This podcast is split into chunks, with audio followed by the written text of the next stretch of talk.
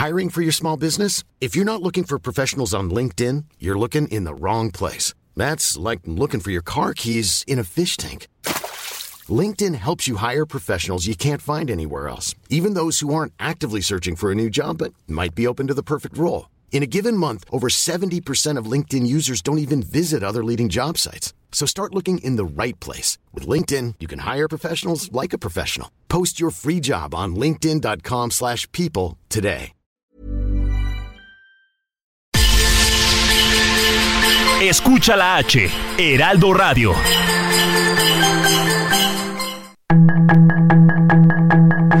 Tarde a tarde, lo que necesitas saber de forma ligera con un tono accesible.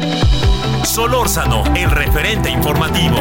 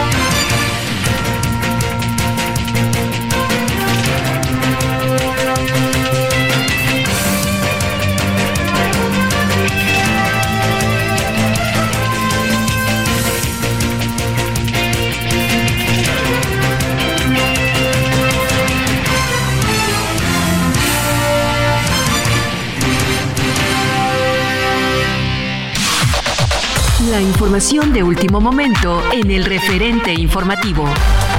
Segunda semana consecutiva y en medio de sus disputas internas, la Sala Superior del Tribunal Electoral decidió cancelar de último momento la sesión pública semanal, dejando pendientes de resolver 36 asuntos enlistados en el orden del día, a pesar del acuerdo de paz pactado el pasado lunes para que el magistrado Reyes Rodríguez Mondragón aceptara renunciar a la presidencia del Tribunal Electoral del Poder Judicial de la Federación y se eligiera a una nueva presidencia en enero de 2024, en la Sala Superior no regresa a la normalidad.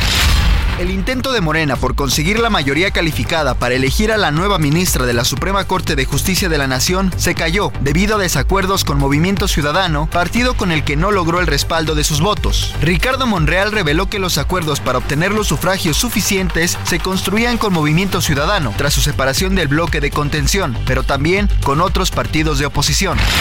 Un juez federal concedió una nueva suspensión provisional a Néstor Isidro Pérez Salas, el Nini, presunto jefe de seguridad del grupo de los Chapitos del cártel de Sinaloa, la cual frena su entrega inmediata a Estados Unidos. La mañana de hoy fue ejecutado el oficial mayor del municipio de Nuevo Casas Grandes, Chihuahua. El hombre fue identificado como Pedro Pablo Lara, quien fue asesinado la mañana de hoy en la colonia Praderas del Oriente de ese municipio. El Pleno de la Cámara de Diputados aprobó el desafuero del fiscal de Morelos, Uriel Carmona, quien fue acusado por la Fiscalía General de la República por ejercicio ilícito del servicio público. Por su parte, Uriel Carmona desestimó la resolución de la sección instructora de la Cámara de Diputados que determinó su desafuero este día. El gobierno de la Ciudad de México realizará estudios para determinar los efectos de los microsismos que tuvieron lugar este martes en el poniente de la capital y para determinar los riesgos de estos fenómenos. El Departamento de Estado de Estados Unidos criticó el impacto en la población civil que están teniendo los bombardeos a gran escala de Israel en Gaza, donde miles de palestinos han muerto desde el inicio de la guerra con Hamas. El portavoz del Departamento de Estado hizo estas declaraciones un día después de que el presidente de Estados Unidos, Joe Biden, dijera en un evento privado que Israel está perdiendo apoyos por sus bombardeos indiscriminados sobre la franja. La Reserva Federal estadounidense dejó este día sin cambio su tasa de interés y espera realizar varios recortes para llevarlas a 4.6% en 2024 en función de un debilitamiento de la actividad económica. Sus comentarios y opiniones son muy importantes. Escribe a Javier Solórzano en el WhatsApp 5574 501326. Sigue creando momentos tan únicos como tus actividades con Ford Maverick. Estrena la tuya con mensualidades desde 9,049 pesos y seguro promocional. Visita a tu distribuidor Ford más cercano. Consulta términos y condiciones en Ford.mx. Vigencia del 1 de diciembre de 2023 al 2 de enero de 2024. Nacidos Ford, nacidos fuertes. Sus comentarios y opiniones son muy importantes. Escribe a Javier Solórzano en el WhatsApp 5574 501326.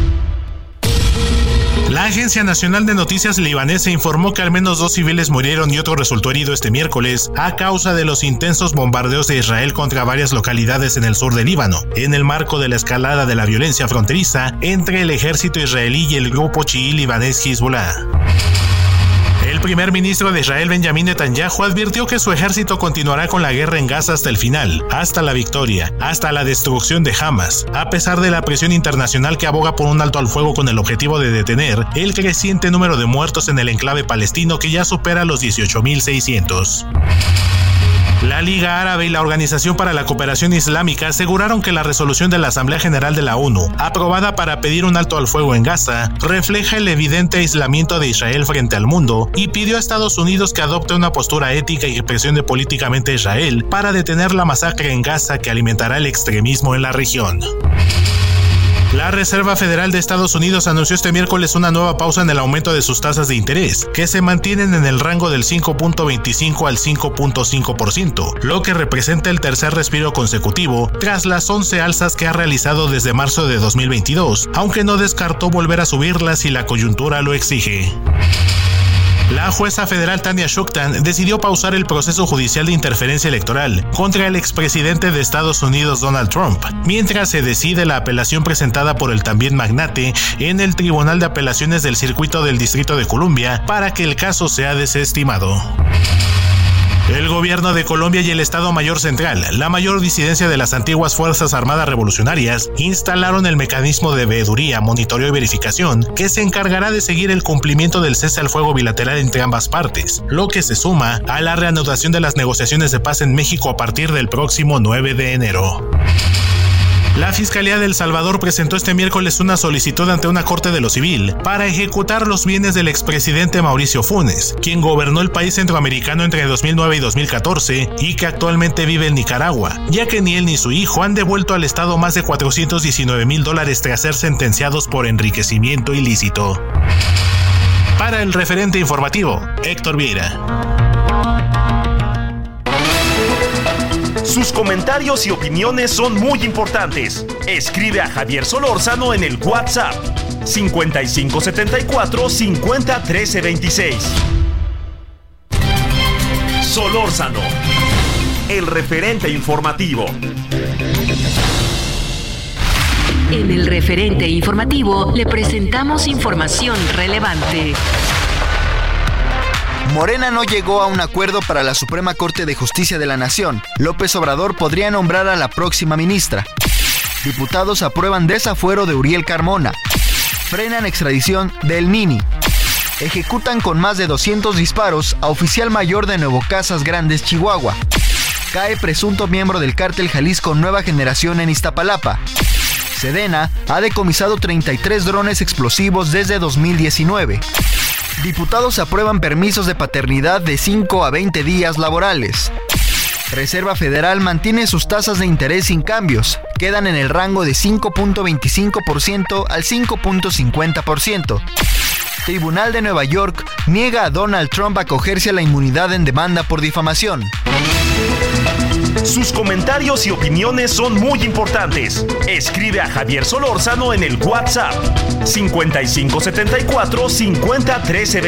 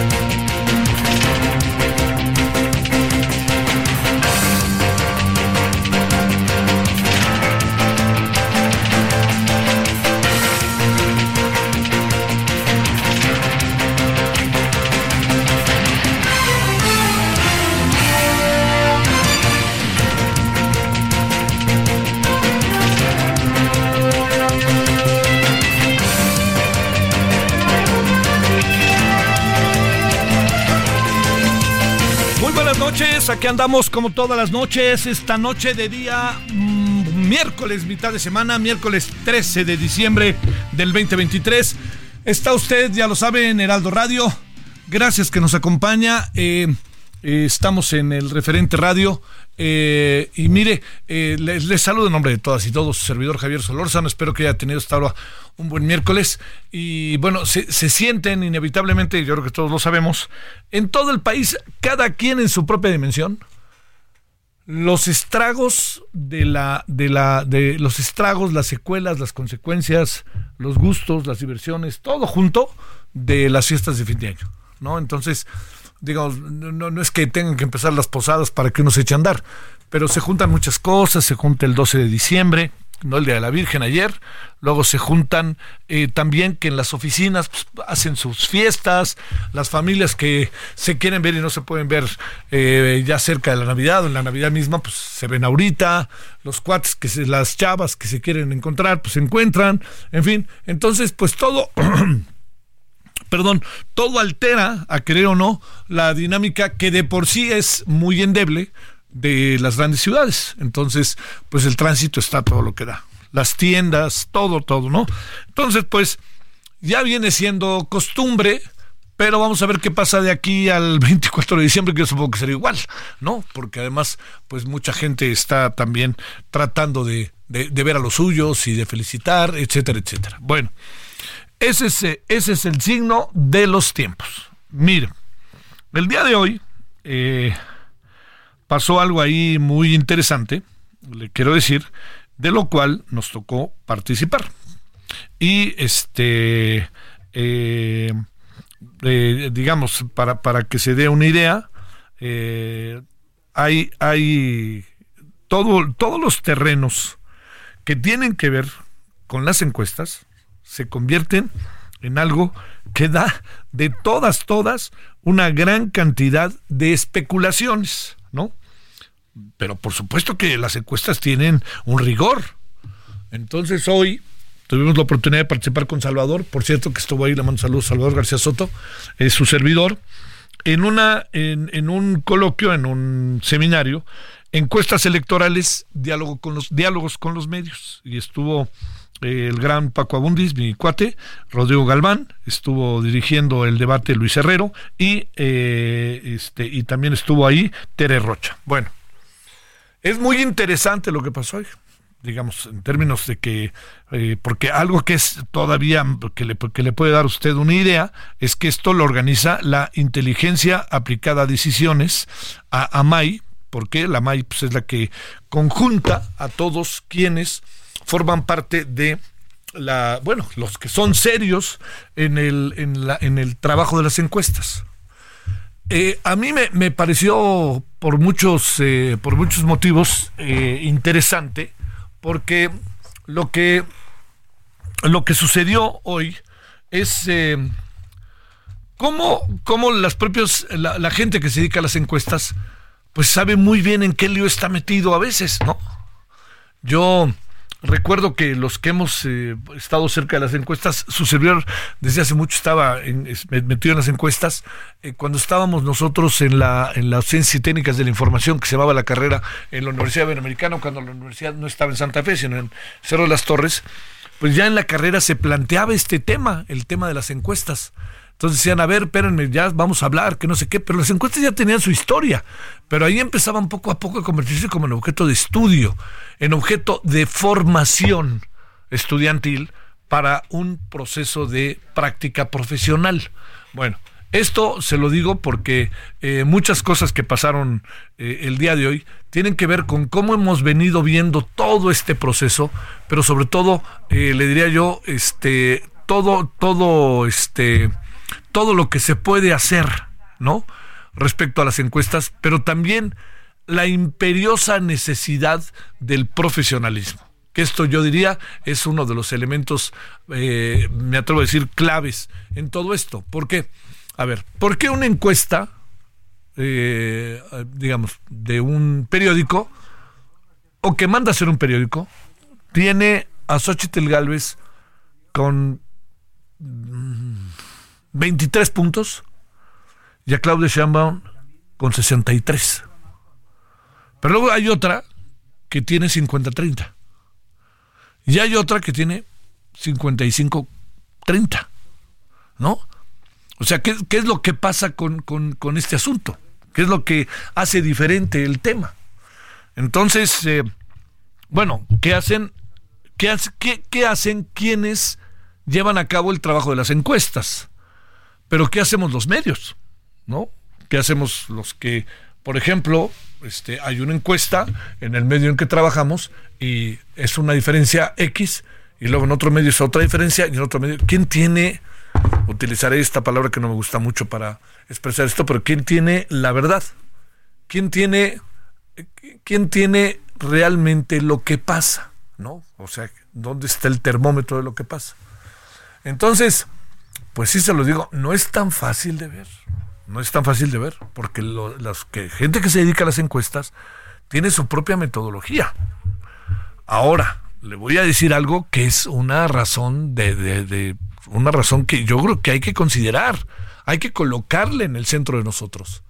Una razón mucho, muy importante que hay es que de repente las encuestas nos muestran la enorme contradicción de las sociedades, ¿no?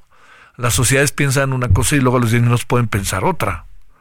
Pero lo que sí, las encuestas acaban mostrando tendencias. Son fotografías de un momento, pero acaban, que quede claro, tomando, van formando una tendencia. ¿Qué tanto puede cambiar la tendencia? Este es el, el asunto que todos nos planteamos. Hay muchas variables que la pueden cambiar, pero también hay algo queda claro que marca una tendencia, pero no son definitivas, porque las encuestas son la fotografía del momento. Y yo le pregunto a usted, que va ahí en su coche sufriendo en el tránsito o en su casa o donde ande, le pregunto, ¿cómo ve usted, por quién va a votar usted? ¿Por quién? ¿Por Xochitl o por Claudia? Entonces, no, pues yo Claudia, Xochitl, Xochitl, bueno. Pero a lo mejor no tiene usted tan definido su voto. Oiga, ahí no pasa nada, ¿eh? Así es la vida no tienen definido su voto y entonces le preguntan en una semana, oiga, ¿usted por quién va a votar? Y entonces uno dice, chispas, la semana pasada dije Claudia, y ahora pues la verdad que no sé. Bueno, a lo mejor por Xochitl. Xochitl sale la respuesta. ¿Fallan las encuestas o no fallan las encuestas? Fallan las encuestas cuando están hechas a pedido. Pero las otras tienen las contradicciones de metodologías muy difíciles de poder que, de que sean tan certeras, pero también sufren las encuestas la contradicción de nosotros, los ciudadanos. Miren, ahora se dijo, sin razón que la eh, se dijo, para, quiero ser preciso con esto, se dijo que las encuestas en Argentina habían fallado. Mire, hoy lo platicábamos en la mañana. Nunca se dijo en Argentina que no iba a ganar el señor Javier Milei. Nunca. Se fue consolidando. De jueves a domingo no se presentaron públicamente las encuestas, pero se siguieron haciendo. Cuando hoy se conoce qué pasó de jueves a domingo, en donde la ciudadanía argentina no supo qué fue lo que pasó en las encuestas, pero ahora ya lo sabe, porque la veda impidió que se diera a conocer esos cuatro días, y a lo mejor es asunto que ya pasa a segundo plano, aunque debe de ser analizado, el resultado fue que las encuestas en Argentina, esos cuatro días, consolidaron la ventaja del señor Milei. ¿Qué quiero decir? ¿Fallaron las encuestas? Más bien, cuatro días no supimos qué decían las encuestas por una veda electoral, pero resulta que esos cuatro días la ventaja de Milei llegó al casi 6 o 7%, que al final fue 8. Entonces, ¿fallaron las encuestas? No, en este caso. ¿Qué puede pasar también? Que yo no quiero decir por quién voy a votar o engaño con mi voto. ¿Qué pueden hacer los que hacen las encuestas? Lo que no quiere decir que lo de las encuestas puedan lavarse las manos, ¿eh? Ahí sí que no marchan. Pero lo que sí es, todo esto, y hablaremos también de encuestas y más encuestas de todos los medios de comunicación, todo esto en el marco de una reunión que lo que buscó y que busca y que va a seguir buscando es, pues, cómo se ve la gente que se hace las encuestas y qué se puede hacer ante esto. Fallaron las encuestas con Morena, yo no estoy muy de acuerdo cómo hizo Morena su método, pero fallaron las encuestas, en sentido estricto no. Se tomaron otras decisiones. Para mí sigue siendo, me digan lo que me digan, un enigma. ¿Quién sabe de dónde vino la decisión? De que una mujer que tiene dos está dos dígitos abajo de un hombre, de repente por género cambie, ¿no? Así, así de sencillo. Y que cambie cuando de repente casi que sobre la marcha se fue decidiendo cuál era el criterio. Mire, pasó aquí el Heraldo, y se, hizo una encuesta con el Heraldo. Clara Luz, la, la, que, la que dijo mentiras y que no dije mentiras, ya sabe, toda, esta historia. Eh, candidata a la alcaldía de Monterrey, o de, sí, a senaduría, perdón.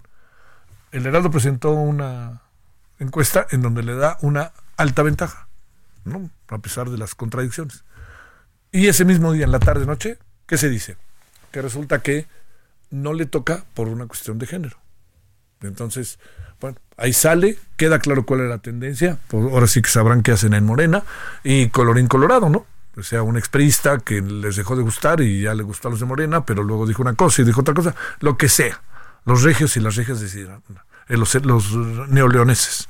Bueno, todo esto lo cuento porque es momento de hacer una revisión muy profunda de las encuestas, debatirlas, discutirlas y no olvidar que son una fotografía. Y que, oiga, como el juego de los niños, los de adelante corren mucho, los de se quedarán. Los que hacen bien las cosas, pues se vuelven creíbles. Los que hacen encuestas porque se las mandan los partidos o para poner un titular ocho columnas o para, pues eso es otra cosa. Ya, ahí sí. Bueno. Diana Martínez, ¿dónde andas? Te saludo con mucho gusto. Muy buenas noches. ¿Qué tal, Javier? Buenas noches. Pues sí, recordarás que desde el pasado 30 de octubre la, la JUFED, esta Asociación Nacional de eh, Magistrados de Circuito y Jueces de Distrito del Poder Judicial de la Federación, anunció que acudirían a la Comisión Interamericana de Derechos Humanos luego de la desaparición de 13 fideicomisos del Poder Judicial Federal. Esto ya se concretó. Jueces y magistrados federales acudieron a este organismo internacional a presentar una queja contra el Estado mexicano. ¿Y de qué se quejan, Javier? Pues de que se está violando la independencia judicial, evidentemente también de esta eliminación de los 13 fideicomisos y por la intención de someter a votación popular los nombramientos de los juzgadores. Eh, desde el pasado 16 de noviembre, los jueces y magistrados encabezados por el director de esta organización, Froilán Muñoz Alvarado, participaron en la audiencia ante el organismo internacional quien participó. Entre estos eh, impartidores de justicia está Juan Pablo Gómez Fierro. Recordarás que él es uno de los que ha recibido críticas del gobierno federal por sus resoluciones. Y bueno, pues la JUFED solicitará medidas cautelares para que el gobierno federal cese su hostigamiento contra integrantes del Poder Judicial, según informó la organización en un, en un comunicado. Y justamente sobre el tema de la independencia judicial, pues hoy, hoy se refirió a este tema el ministro Jorge Mario Pardo Rebolledo. Él rindió su primer informe eh, anual de actividades como presidente de la primera sala de la Suprema Corte de Justicia de la Nación y dijo que la independencia judicial es importante, aunque resulta incómoda para quienes consideran que los juzgadores no les dan la razón. Eh, dijo que también ante los frecuentes cuestionamientos a la independencia judicial, pues la rendición de cuentas es la mejor manera de comunicar a la ciudadanía el compromiso que implica la impartición de justicia, Javier. Te mando un gran saludo, Diana. Muy buenas noches. Buenas noches. Bueno, vamos a hacer una pausa, vamos a regresar. Traemos varios asuntos. Por ejemplo, eh, el presidente va a acabar nombrando a la ministra de la Corte. No hubo acuerdo. Es la primera vez en décadas y décadas que lo hace un presidente. No hubo acuerdo y ahí están los resultados. El referente informativo regresa luego de una pausa.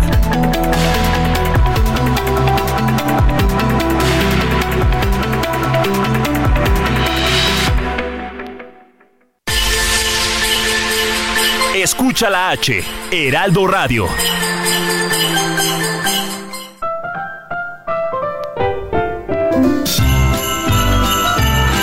Heraldo Radio, una estación de Heraldo Media Group. La H que sí suena y ahora también se escucha.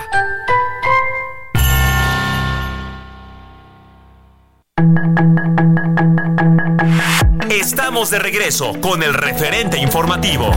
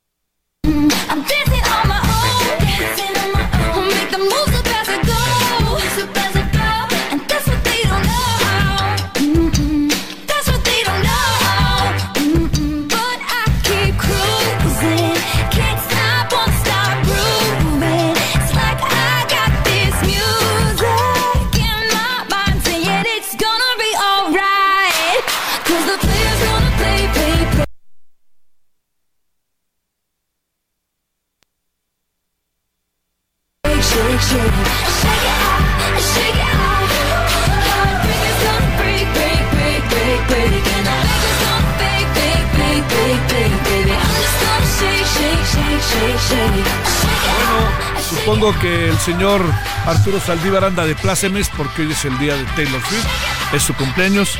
Y bueno, es un pop, cuenta algunas historias, sé que hay mucha gente que realmente le gusta y eso es, bueno, eso es muy padre que le guste a mucha gente, no soy parte del género, pero que bueno, que haya gente que le guste, que la goce, que se divierta, que vaya a sus este, conciertos y que la pase bien, de eso se trata la vida, ¿no? I'm just gonna shake it to the fella over there with the hella good hair. Won't you come on over, baby? We can shake, shake, shake. Yeah.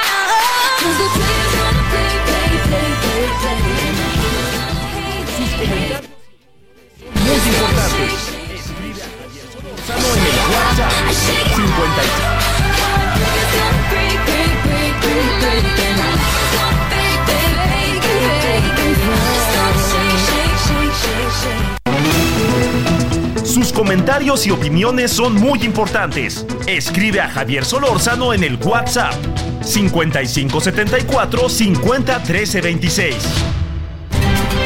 Solórzano, el referente informativo.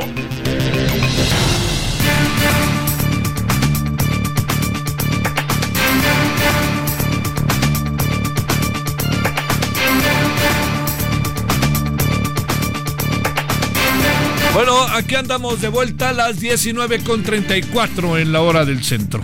Salió el señor, ya sabe que ahora andamos con, este, no sirve para nada, está muerto, está muerto, o sea, es presidente de este Dante Delgado, y ahora se cayó, se cayó. Y si ahora, así hablan los políticos ahora, tiene que ver con lo que dijo Ricardo Monreal respecto al acuerdo para designar a nueva ministra de la Corte, lo que deja en el papel todo en manos del presidente. Jorge David Aljovín, consultor y analista político, doctor. Hablemos del tema, qué significa, en qué andamos, en donde todo parece indicar, todo parece indicar que no hay acuerdo y que el presidente se encargará de decidir como un hecho hasta cierto punto inédito.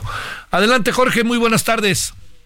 Muy buenas tardes, mi querido Javier, y efectivamente, como lo señalas, se cayó el acuerdo amplio y así lo ha anunciado Ricardo Monreal, y este acuerdo de Fosforena, pues finalmente no llegó a buen puerto, y finalmente lo que ocurrirá es lo que señala el artículo 96, muy probablemente, que el presidente de la República ejerza esta facultad que tiene en este artículo constitucional y designe directamente dentro de la terna que envió a la próxima ministra de la Corte. Muy probablemente será también Berta Alcalde y habrá que decir que por qué se cayó el acuerdo, porque de acuerdo a lo que denuncia el señor Dante Delgado, pues se suma también, se buscó que se integrara en este acuerdo, pues la selección de los magistrados de estas magistraturas vacantes de la Suprema, de la Sala Superior, y finalmente pues no se logró un acuerdo y todo se cayó y al parecer pues todo se irá enero a un periodo extraordinario, pero también me temo decir que hay muy pocas probabilidades para que se logren estos acuerdos en el futuro y esto pues simplemente alimenta más una narrativa donde las instituciones están siendo dejadas de lado y más bien lo que se está imponiendo es una lucha por el poder y también restarle legitimidad a los órganos y sobre todo al poder judicial. A ver, eh, bajo esa perspectiva, Jorge, eh, la negativa de hoy significa que se cierra ya el asunto o ya está de hecho en los hechos en las manos del presidente. En los hechos está en las manos del presidente, habrá que esperar que se cumpla con esta votación del rechazo y muy probablemente pues esto eh, dé por primera ocasión en nuestra historia constitucional que el presidente de la República designe directamente dentro de la segunda terna que envió a la próxima ministra de la Corte. Pues esto al final del día tiene muchas aristas y el día de hoy pues no solamente ha sido porque se ha subido este acuerdo para las magistraturas vacantes de la Sala Superior del Tribunal Electoral, que como tú muy bien sabes, Javier, pues hay una lucha encarnizada también por el poder que parece más bien una eh, comedia o más bien de la barra de espectáculos, donde los magistrados no están unidos en torno a la institución, sino más bien les importa sus intereses personales.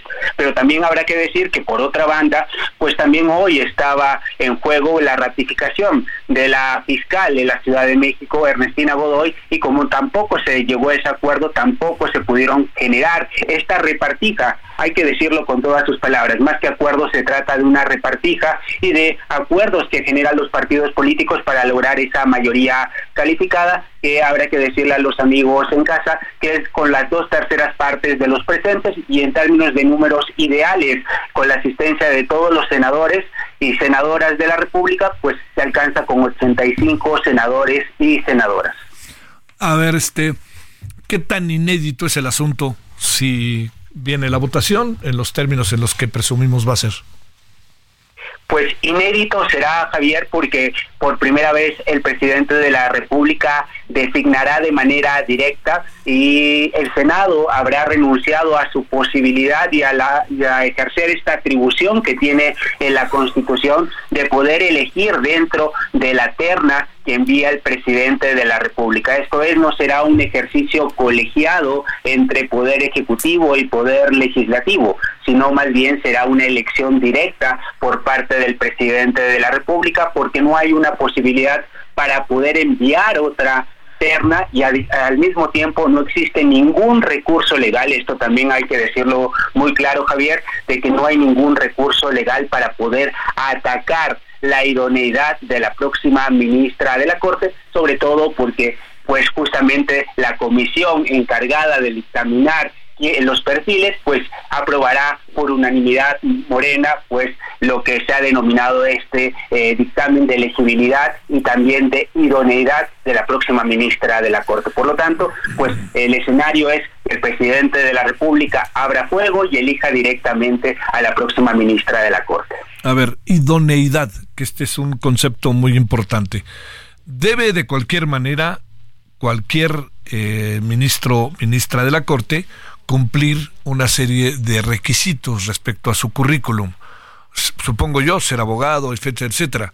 Pero ya con esas características, experiencia, no experiencia, como vimos incluso en, el, en algunos casos de la terna, en algunos de los casos de la terna, pues la pregunta que te hago es, Jorge, al final el presidente puede decidir por quien quiera, siempre y cuando tenga estos requisitos, que espero que no se vuelvan un tema aleatorio, ¿no?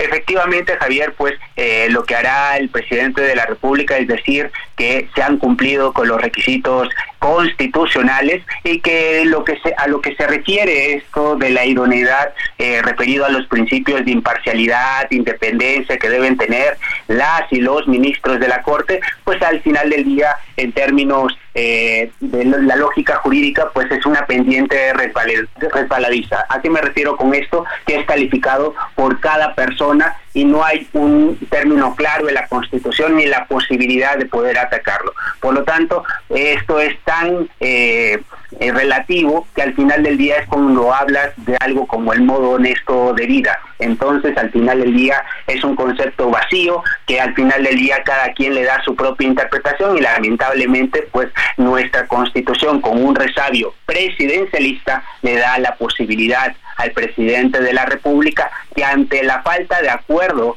en el Senado de la República pues se pueda elegir por parte del presidente. Y esto nos lleva a una nueva discusión. Tenemos que mejorar tarde o temprano los requisitos de elegibilidad, de idoneidad para la selección no solamente de magistrados, de ministros, etcétera. Está en juego también la sobrevivencia del Poder Judicial porque hay un plan y habría que habrá que decir si este plan C será de claudicación o de continuidad por parte del presidente de la República y la última palabra finalmente la tendrá Claudia Sheinbaum, pero me parece que por lo que se ha dicho en los últimos días, pues la candidata oficialista está muy de acuerdo con la propia continuidad del proyecto de la Cuarta Transformación. Jorge Aljovín, eh, bajo esta circunstancia, entonces estamos ante un hecho inédito, todo indica que será el presidente quien la nombre. ¿Cómo queda eh, la imagen de quien es designada directamente por el presidente y, qué tanta garantía hay de los términos que un cargo de esta naturaleza exige como libertad, pluralidad, autonomía? Pues queda bastante en el aire esta idoneidad por parte de la próxima ministra de la Corte, sobre todo por la cercanía que tiene con el presidente de la República. No quiero decir que esto no ocurría en periodos anteriores, pero en esta en este caso, dada la polarización que tenemos en el país, pues finalmente será un cheque en blanco que se entregará a la próxima ministra de la Corte y tendremos que irla fiscalizando en cada una de sus decisiones. Pero también me temo que eh, a partir de esto el presidente López Obrador eh, iniciará este proceso de cooptación de las instituciones y en, especial por parte de la Suprema Corte de Justicia de la Nación, lo cual también habrá que decir, Javier, que eh, justamente los ministros de la Corte y los magistrados del Tribunal Electoral en nada contribuyen a una percepción de independencia y de imparcialidad, sino basta ver cómo los magistrados del Tribunal Electoral a puertas de pedir la renuncia de eh, el presidente del tribunal, pues una de sus magistradas estaba eh, cenando con un diputado de Morena, el diputado Gutiérrez Luna, pero también habrá que decir que el propio presidente del tribunal estaba envuelto justamente con eh, denuncias y temas de corrupción que hoy, el, el día de hoy, Germán Martínez, el del Grupo Plural, ha denunciado también. Esto es música para los oídos del Palacio Nacional y me parece que el propio Poder Judicial está contribuyendo a minar la confianza que tiene la ciudadanía en ellos y también habrá que decir, tenemos que cuestionar no solamente los mecanismos de selección, sino las características también de los próximos jueces y juezas constitucionales. Me parece que simplemente tener conocimientos técnicos y una carrera judicial no es suficiente porque lo que está demandando en la actualidad es que también sepan desactivar problemas de índole política, lo cual está demostrado que no lo han sabido hacer y pues al final del día pues alimentan esta narrativa del plan C donde se propone que los ministros y magistrados sean elegidos por el voto popular. Bueno, a ver, un último asunto. Eh, se cumple la cuota, están los 11 ministros, eh, esta ministra que llega estará 15 años en el cargo, eh, hay cambios de ministros también ya en el corto plazo, ¿no? En el año que entra. la pregunta es, ¿cómo queda la Corte?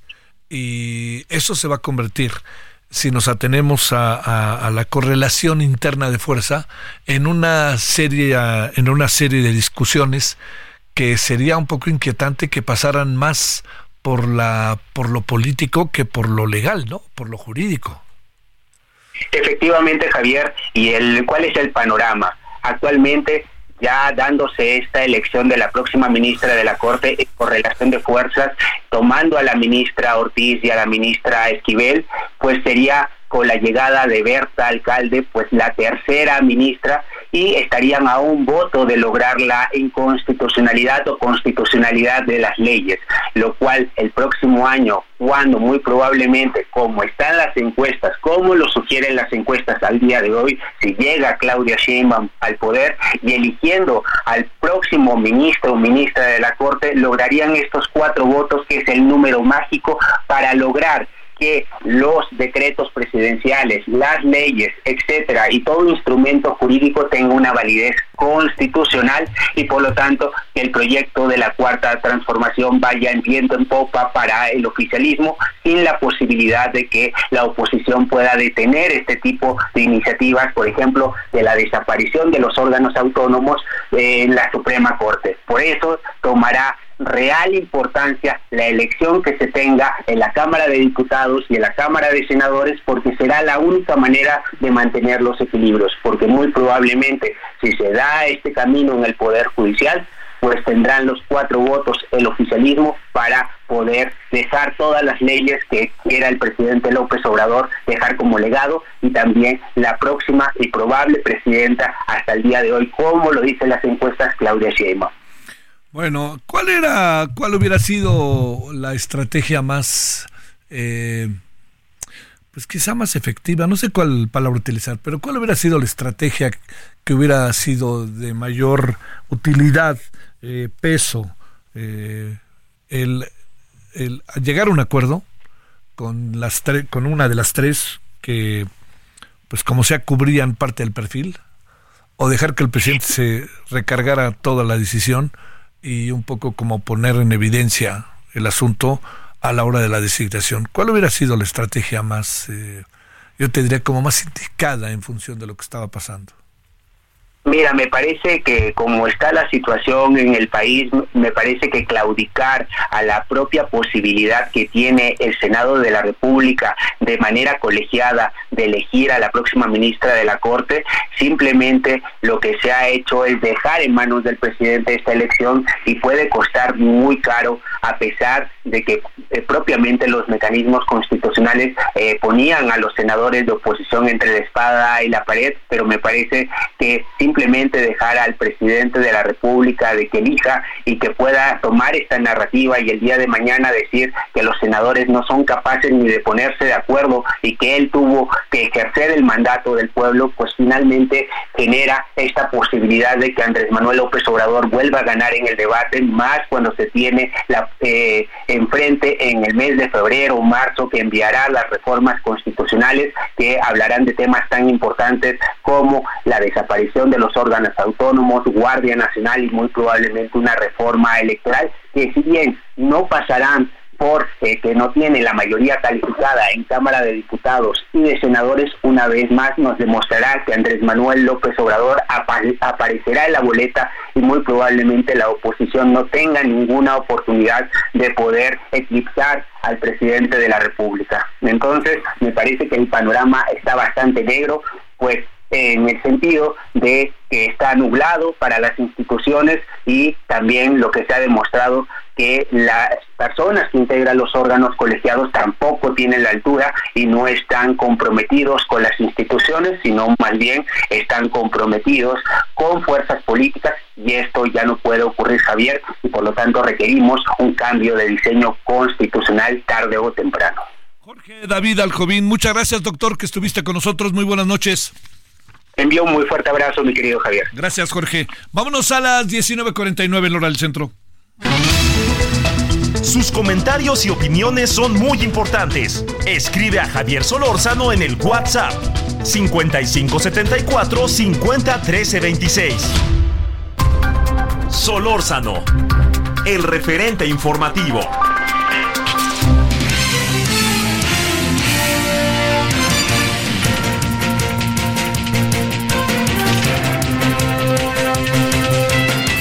Como lo hacemos todos los días, hasta Acapulco para ver cómo fue este día miércoles allá en Acapulco y con Antonio Ramírez, conductor de Heraldo Radio allá en Guerrero. Toño, con gusto, como siempre te saludamos. A ver, vamos desmenuzando qué ha pasado en las últimas horas.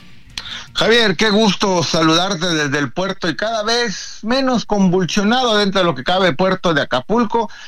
Fue, dio ya el banderazo de, la, de salida para el operativo vacacional invierno 2023. Serán más de 10 mil elementos de seguridad entre dependencias estatales y federales que estarán cuidando a los cientos, miles de turistas que se esperan que lleguen para el puerto de Acapulco. Se espera una afluencia de 86 mil 762 visitantes con una ocupación del 74.6%. Se espera una derrama económica de 591 millones de pesos aproximadamente para el puerto de Acapulco. Para Tasco de Alarcón se espera una visita de 133.125 turistas con una ocupación hotelera del 90%, una derrama económica de 1.415 millones de pesos, mientras que en Tasco se espera el arribo de 17.224 personas con una ocupación arriba del 65%, una derrama de 86 millones 924 mil pesos. Eso es lo proyectado en cuestión turística para cerrar el año, lo que se esperaba un año al 100%,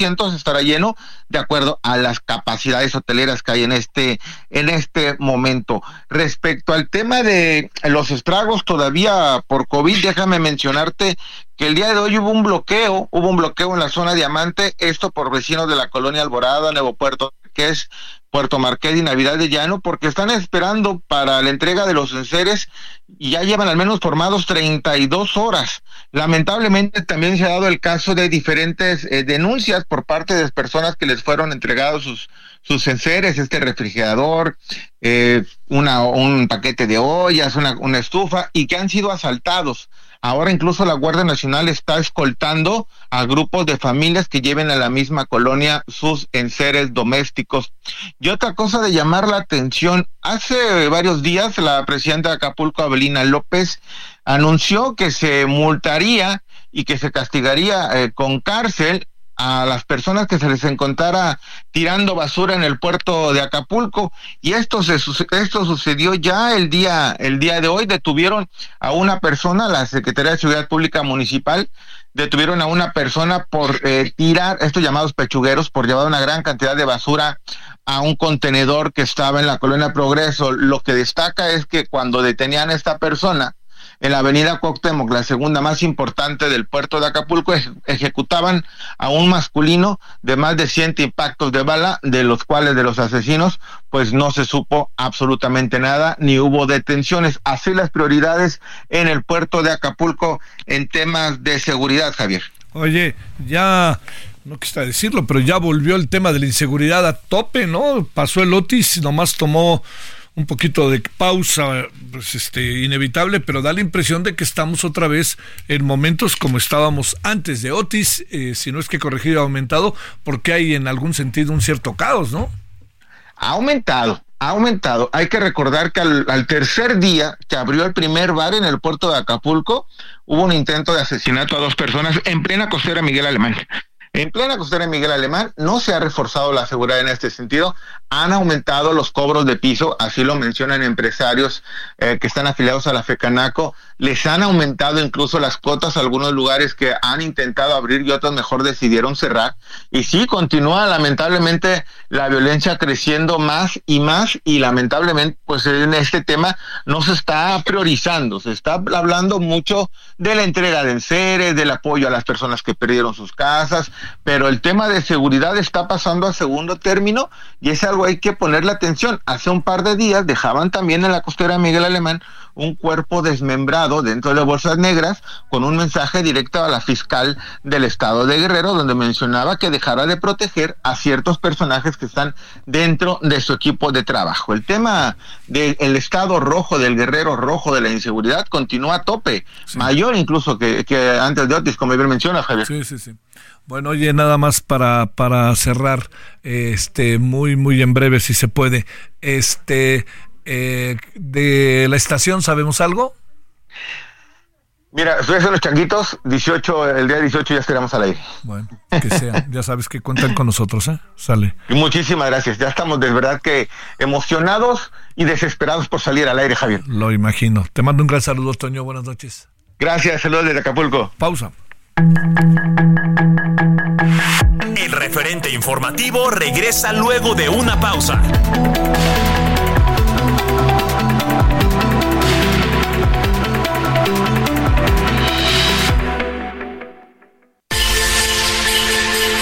Escucha la H, Heraldo Radio.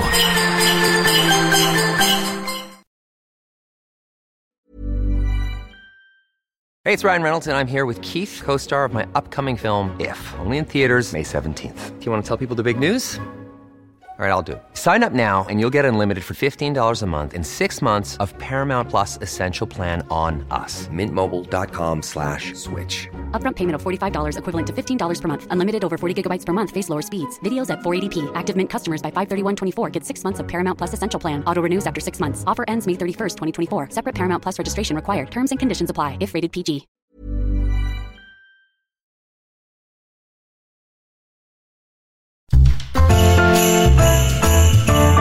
Heraldo Radio, la H se lee, se comparte, se ve y ahora también se escucha.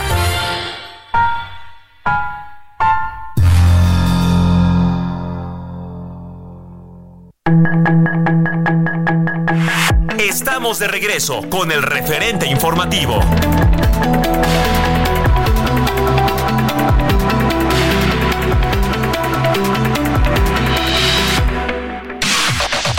La información de último momento en el referente informativo. La bancada de Morena en el Congreso de la Ciudad de México no logró este miércoles la mayoría calificada para ratificar a Ernestina Godoy por otro periodo de cuatro años al frente de la Fiscalía General de Justicia. La mesa directiva citó mañana para que continúe el debate y después la votación. El presidente Andrés Manuel López Obrador confirmó que no asistirá al primer informe de la ministra presidenta de la Suprema Corte de Justicia de la Nación, Norma Piña, y en su lugar irá a la de la secretaria de Gobernación, Luisa María Alcalde. El fiscal de Morelos, Uriel Carmona, fue desaforado por la Cámara de Diputados con 230 votos a favor, 22 en contra y 170 abstenciones, permitiendo así se ejerza acción penal en su contra. El funcionario es acusado del ejercicio ilícito del servicio público y contra el funcionamiento del Sistema Nacional de Seguridad Pública. Un juez federal concedió este miércoles una nueva suspensión provisional a Néstor Isidro Pérez Salas, alias El Nini, con el efecto de que no se ejecute por el momento su extradición a Estados Unidos. En Chalco, Estado de México, dos niños resultaron lesionados al recibir un impacto de bala cuando se encontraba en la calle y se registró una persecución de un automovilista y un policía hizo disparos. Actualmente policías municipales y ministeriales se encuentran presentados para deslindar responsabilidades de quien realizó los disparos. El jefe de gobierno de la capital, Martí Batres, dijo que el gobierno de la Ciudad de México concluyó ya el proceso de consulta sobre el proyecto de peatonalización del Zócalo y la propuesta será oficial en los próximos días. Será para inicios del 2024 cuando se tenga un Zócalo totalmente peatonal. Sus comentarios y opiniones son muy importantes. Escribe a Javier Solórzano en el WhatsApp 5574 50 13 26.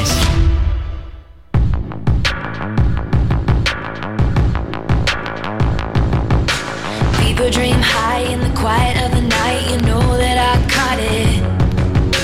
Bad, bad boy, shiny toy with a price. You know that I bought it. Killing me slow out the window. I'm always waiting for you to be waiting below. Devils roll the dice, angels roll their eyes. What doesn't kill me makes me want you more.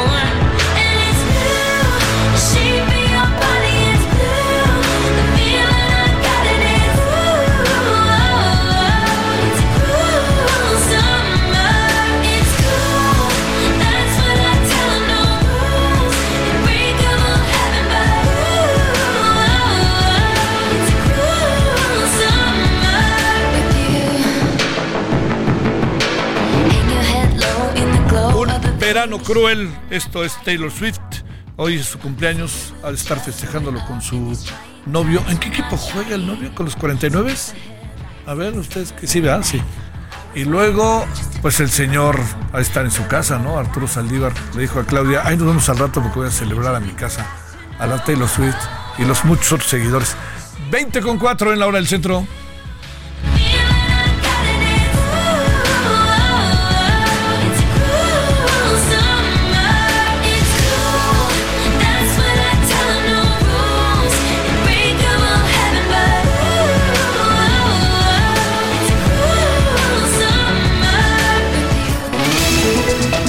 Sus comentarios y opiniones son muy importantes. Escribe a Javier Solórzano en el WhatsApp 5574 50 13 26. Solórzano, el referente informativo.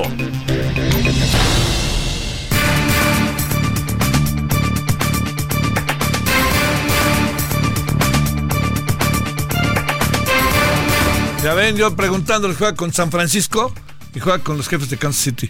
Que hizo el otro día un pancho el señor Mahomes, ¿no? El partido ya está ofreció disculpas. Bueno, oiga, este, mire, recientes informes, perdóneme, han mostrado que ha aumentado la extorsión y el secuestro en nuestro país. Hoy yo le, le recomiendo, no, no, no le recomiendo, yo le propongo que si puede vea lo que pasó en la mañanera de hoy entre Reina Aide y el presidente y luego el presidente terció ahí con una reportera también de Contralínea, pero tengo la impresión de que mucho, mucho no sirvió.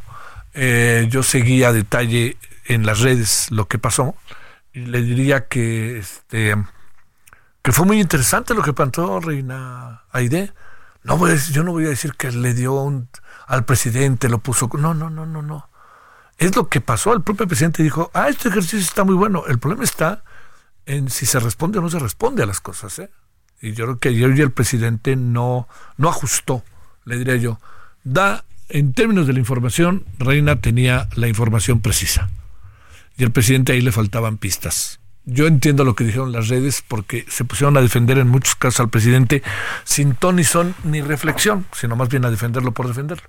Como también entiendo que a través de las redes dijeron, por fin vean lo que le hicieron al presidente. Cuestión que para un lado ni para el otro sirve absolutamente de nada. Bueno, le hemos pedido a Nancy Angélica Canjura Luna, investigadora de Causa en Común, especialista en seguridad, hablar sobre el tema. Nancy, te saludo con mucho gusto. Nancy Angélica, ¿cómo has estado? Buenas noches, gracias por tu tiempo. Hola, muy buenas noches, Javier. Un placer estar aquí contigo. Gracias. A ver, eh, aumento extorsión y secuestro en México no son números, son números que incluso son oficiales. A ver, ¿qué reflexionamos sobre eso? Sí, justamente hay que señalar que los datos que nos dan eh, el gobierno, que son los datos oficiales, nos muestran un incremento de eh, es del 1% en términos de enero a noviembre de 2023 comparado con el mismo periodo de 2022, pero que en números en cuanto a víctimas serían 83 víctimas más. Sin embargo, también hay que decir que el número que podemos calcular de cifra negra es del 99%. De cada 100 extorsiones que se cometen en México, 99 no son denunciadas. Incluso la cifra negra de extorsión superó la de secuestro, que era históricamente la que se mantenía como la más alta y que eh, ahora se encuentra eh, en, en términos eh, más bajos, pero que vemos que en el caso de la extorsión prácticamente ninguna se denuncia y aún así tenemos incrementos. ¿Qué, qué es lo que estará pasando que se incrementan? digamos, hay algo que vuelve a detonar todo lo que estamos hablando, en fin. Sí, justamente eh, tenemos una, un número de extorsiones que se va elevando o de víctimas de extorsión y que tienen que ver también con el tipo de extorsiones que se realizan. Mientras son más eh, graves, por decirlo de alguna forma, es más probable que sean denunciadas. Cuando se trata de extorsiones, eh, digamos, telefónicas o de otro tipo de, de situación que puede ser un poco más manejable o menos traumática para la víctima, es cuando tiende a no ser eh, denunciada. Tenemos el caso, por ejemplo, recientemente que hemos visto que ha sido muy evidente de las extorsiones que sufren eh, las personas, eh, incluso de en zonas rurales, que tenemos extorsiones también en mercados, en pequeños comercios como tortillerías, pollerías, carnicerías. Todo este tipo de expresiones eh, son las que son menos comúnmente denunciadas, sin embargo ahora son las que se están volviendo más visibles y entonces tenemos este cruce de las extorsiones que son denunciadas y que han incrementado, que tenemos 10.255 víctimas entre enero y noviembre de 2023 y aún así conocemos solamente una parte muy pequeña de la realidad, que es de que por cada una de estas denuncias hay 99 casos más.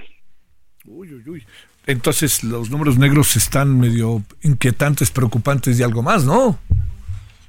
Así es, sobre todo porque nos habla de una dinámica de ruptura con el gobierno, porque al no haber denuncia no solamente son eh, los ciudadanos que se guardan para sí mismos esa situación, sino que están mostrando una falta de confianza hacia las autoridades, una falta de a veces también de conocimiento de cómo se debe dar este proceso de denuncia, pero sobre todo un desencanto de las autoridades, de las instituciones y este sentimiento de abandono o, de estar eh, solos ante una situación de delincuencia y sobre todo cuando hablamos de extorsión muchas veces está muy relacionada con la operación de delincuencia organizada.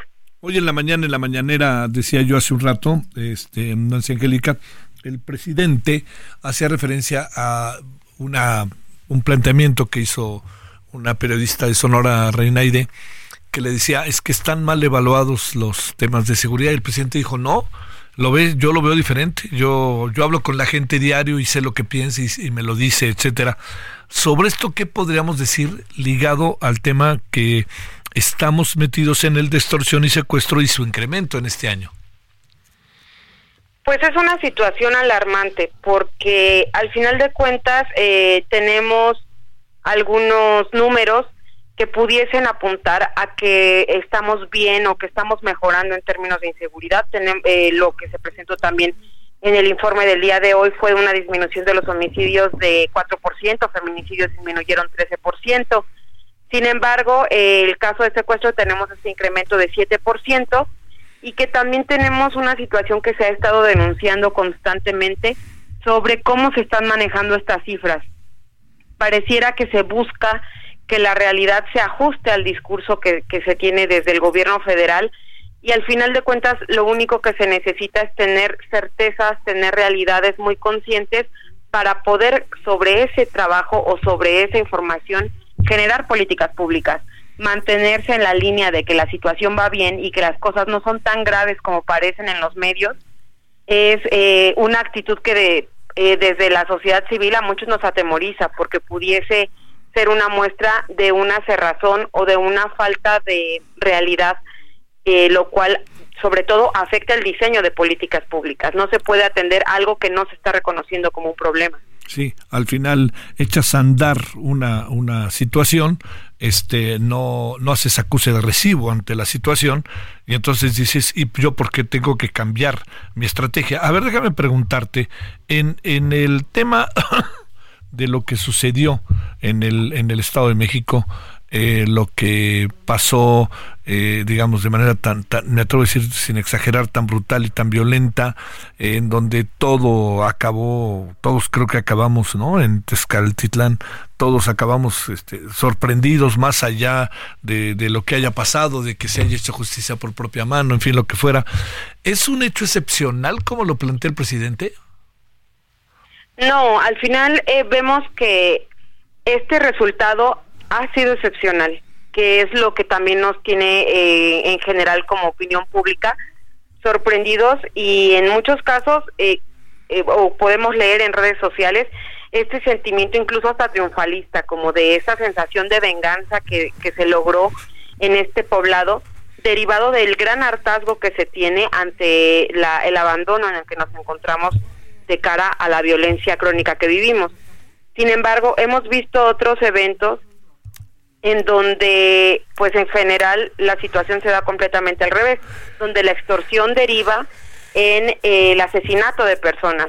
Por ejemplo, uno de, de, los casos más relevantes durante este año ha sido cómo se ha dado eh, el incremento tan grande de la violencia homicida en el estado de Guerrero, y en donde hemos tenido como víctimas lo que mencionaba, ¿no?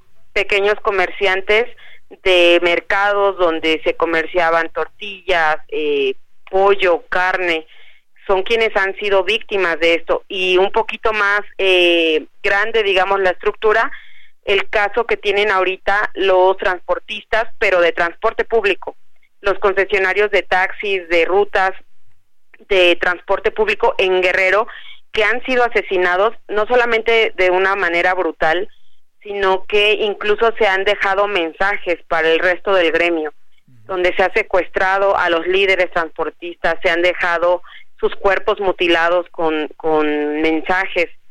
No son casos aislados, son casos que se replican en varias partes del país y que lo que sí eh, se ha, ha, resaltado, o el caso de Texcaltitlán ha llamado la atención, ha sido por el resultado, porque no es común que sea la población que tenga menos bajas ante una situación en donde eh, sus agresores no solamente pasan mucho tiempo violentándolos, amedrentándolos, sino que además pues tienen todo este poder de las armas largas, de la falta de escrúpulos y de la violencia que caracteriza a, estos grupos delictivos y que no podemos ver como un hecho aislado. De hecho, hacerlo eh, sería un riesgo de que esta situación se replique, pero no necesariamente con los mismos resultados en otras comunidades.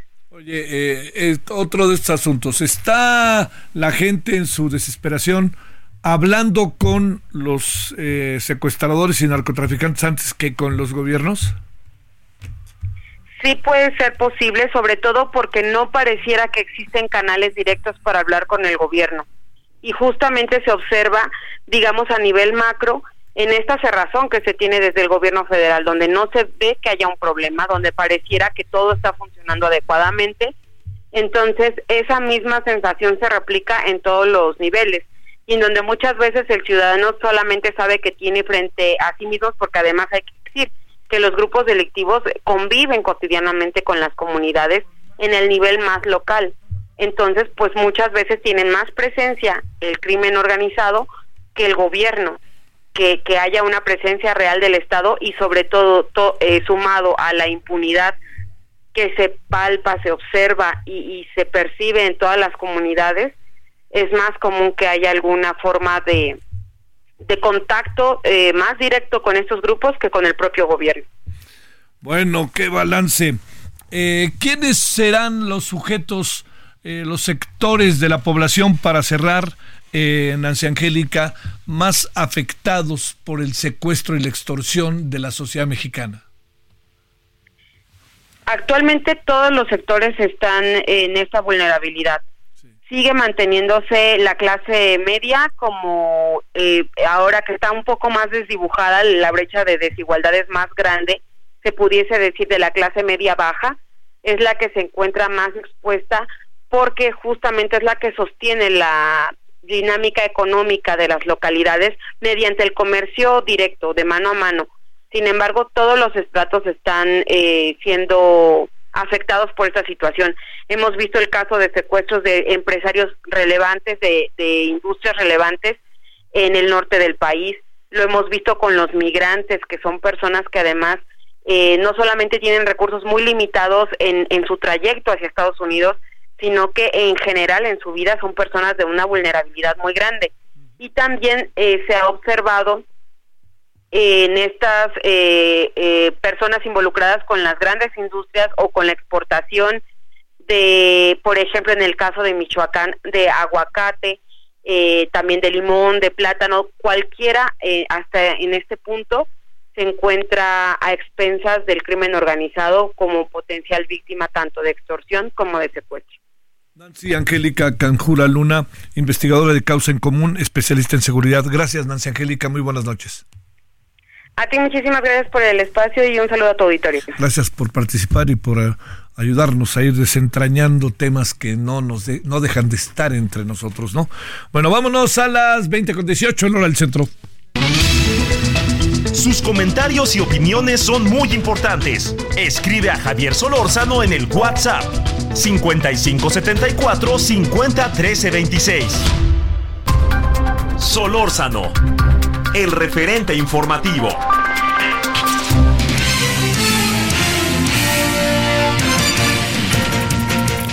Cintia Estetin, cuéntanos cómo anda el lío del tema Ernestina Godoy y la Fiscalía. Adelante, muy buenas noches.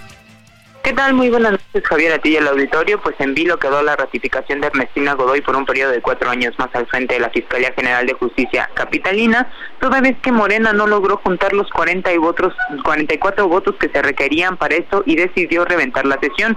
El debate, te comento, pues sobre este tema inició a las 12.08 del mediodía y se determinó posponerlo pasadas las 5 de la tarde una vez que el diputado de la sesión izquierda liberal y expanista Gonzalo Espina pidió a la presidenta de la mesa directiva Gabriela Salido que por reglamento se consultara el pleno si debía continuar la sesión hasta finalizar el orden del día o se levantaba, por lo que Morena y sus aliados con 37 votos se posicionaron porque se suspendiera la eh, la sesión y la oposición que está conformada por PAN, y PRD tuvo 27 votos en pro de que culminara. Comentarte pues que había 30 oradores, 30 legisladores que querían razonar su voto, de los cuales 24 eran de Morena, por lo que el PAN acusó que esta era, pues digamos, eh, una, una táctica dilatoria para evitar que se llegara a la discusión. Comentarte que la diputada de eh, la coordinadora de la bancada de Morena, Marta Ávila, dijo que este tema pues no será discutido mañana, sino hasta que haya un periodo extraordinario en enero próximo, pues dijo mañana solo se tocará el tema del presupuesto de la Ciudad de México para el 2024. En tanto, el coordinador del PAN, Federico Dorin, coincidió en que se podría intentar ir a un extraordinario, pero de todos modos Morena y sus aliados perderían, pues solo tienen 39 de 44 votos. Hasta el momento, pues es la información que tenemos. Cintia, ¿alcanzarán los 44 votos en algún momento o se ve difícil? ¿O cómo ves las cosas? ¿Nos vamos extraordinario? Eh, ¿Nos vamos mañana? ¿Qué supones que irá pasando estando ahí? Javier, pues te comento que se ve un poco complicado que alcance Morena los 44 votos, actualmente nada más tiene 39 y esto pues podría irse a un periodo extraordinario, sin embargo la comisión permanente que llamaría un periodo extraordinario sesionaría hasta el próximo 10 de enero, es decir, un día después de que culmine el periodo de Ernestina Godoy, por lo que Incluso el mismo Federico Dorin, coordinador del PAN, dijo que ve poco probable que esto suceda. Dice, lo mejor, él dice, es que Ernestina retire su intención de ratificarse y que Morena deje de insistir. Es lo que nos ha, nos ha comentado y sí se ve un poco complicado, Javier, que, que logren los 44 votos. Oye, por ahí este, en un video que anda circulando hay como una velada amenaza del señor Martí Batres a los que voten, a, si no se consigue el voto en favor de Ernestina. ¿Has estado al tanto de ello? ¿Ha sido motivo de comentario? ¿Sabes algo de ello? Eh, sí, te quiero comentar pues que eh, justo el jefe de gobierno Martí Batres ha sido claro que quienes no eh, no hayan votado o no voten en favor de la ratificación de Ernestina Godoy pues están cometiendo un grave error. Esta es una de las tantas presiones que tuvo la oposición justo para llegar a este día de la votación pues que finalmente no se llevó a cabo y se espera se prevé que pudiera ser en enero, pero hasta el momento pues no no hay nada definido. Sale, muchas gracias. Buenas tardes, Cintia. Buenas noches, perdón. Gracias. Muy buenas, muy buenas noches, seguimos pendientes. Aunque espero que no digan ahora que fue inteligencia artificial lo que dijo Martí Batres. ¿eh? Bueno, 2022 en hora del centro. José García, vámonos contigo Pachuca. ¿Cómo estás?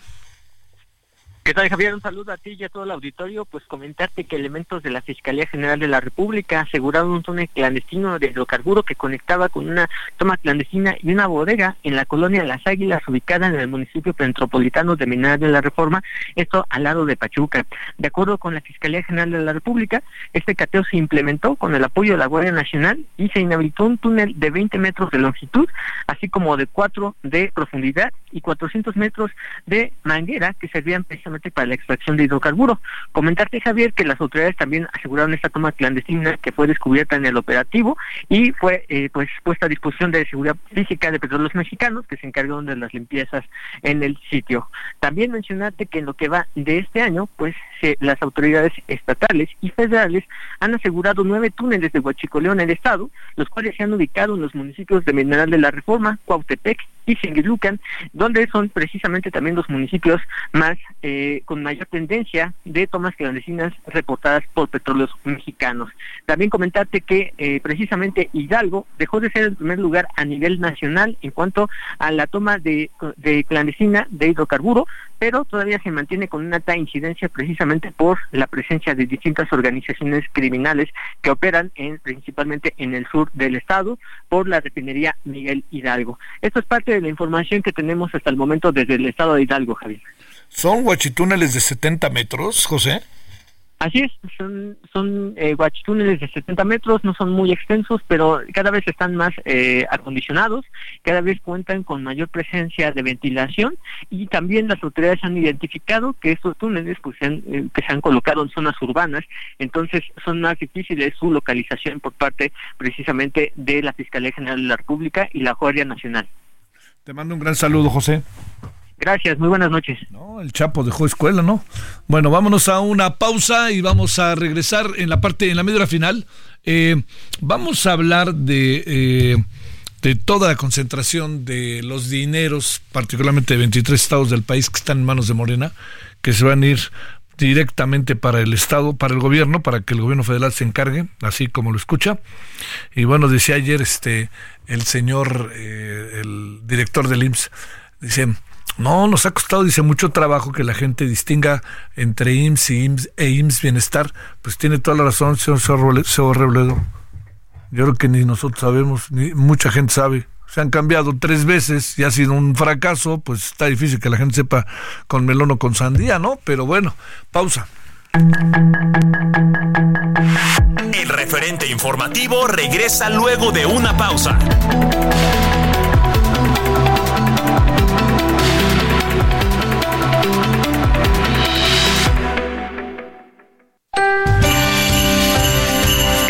Radio, con la H que sí suena y ahora también se escucha.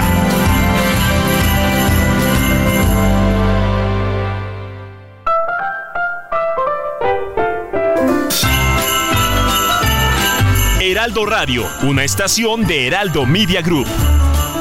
La H que sí suena y ahora también se escucha.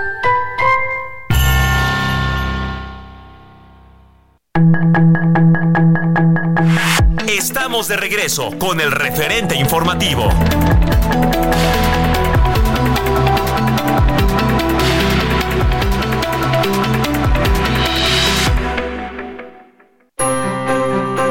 Creando momentos únicos en cada trayecto con Ford Territory.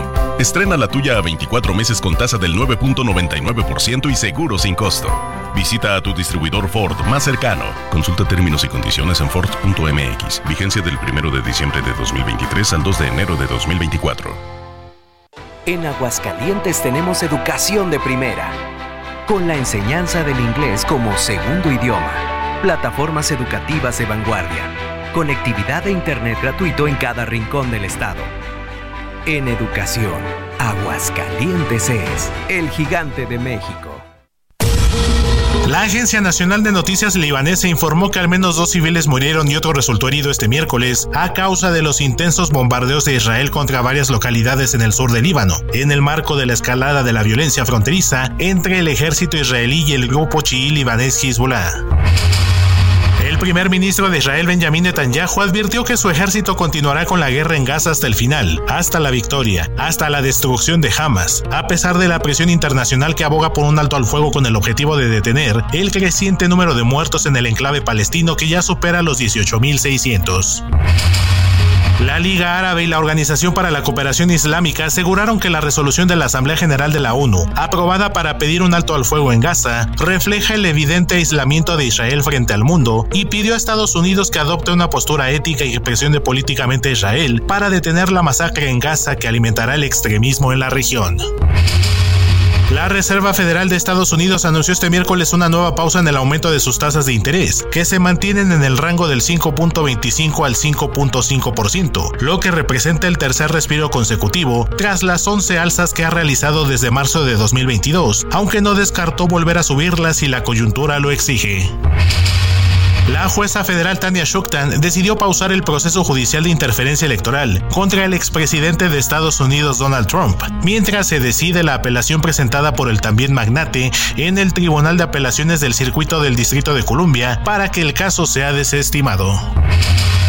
El gobierno de Colombia y el Estado Mayor Central, la mayor disidencia de las antiguas Fuerzas Armadas Revolucionarias, instalaron el mecanismo de veeduría, monitoreo y verificación que se encargará de seguir el cumplimiento del cese al fuego bilateral entre ambas partes, lo que se suma a la reanudación de las negociaciones de paz en México a partir del próximo 9 de enero. La Fiscalía del Salvador presentó este miércoles una solicitud ante una corte de lo civil para ejecutar los bienes del expresidente Mauricio Funes, quien gobernó el país centroamericano entre 2009 y 2014 y que actualmente vive en Nicaragua, ya que ni él ni su hijo han devuelto al Estado más de 419 mil dólares tras ser sentenciados por enriquecimiento ilícito. Para el referente informativo, Héctor Vieira.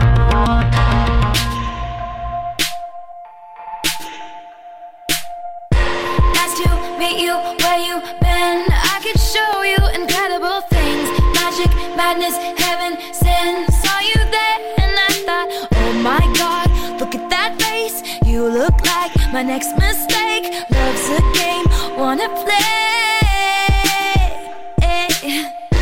New money, suit and tie. I can read you like a magazine. Ain't it funny? Rumors fly, and I know you heard about me. So hey, let's be friends. I'm dying to see how this one ends. Grab your passport and my hand. I can make the bad guys good for a weekend. So it's gonna be forever, or it's gonna go Bueno, como anda de cumpleaños la Taylor Swift, pues ahí le estamos colocando esta música Blank Space. Y además, pues bueno, cumpleaños 34. Los que la siguen, pues este, mándenle corazoncitos y pulseras y todo esto, ¿no? A lo mejor, como decía yo, el señor Arturo Saldívar. 2035 en la hora del centro.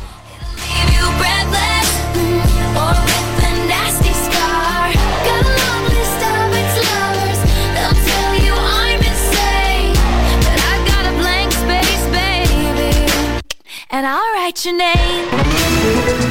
Sus comentarios y opiniones son muy importantes. Escribe a Javier Solórzano en el WhatsApp 5574 50 13 26.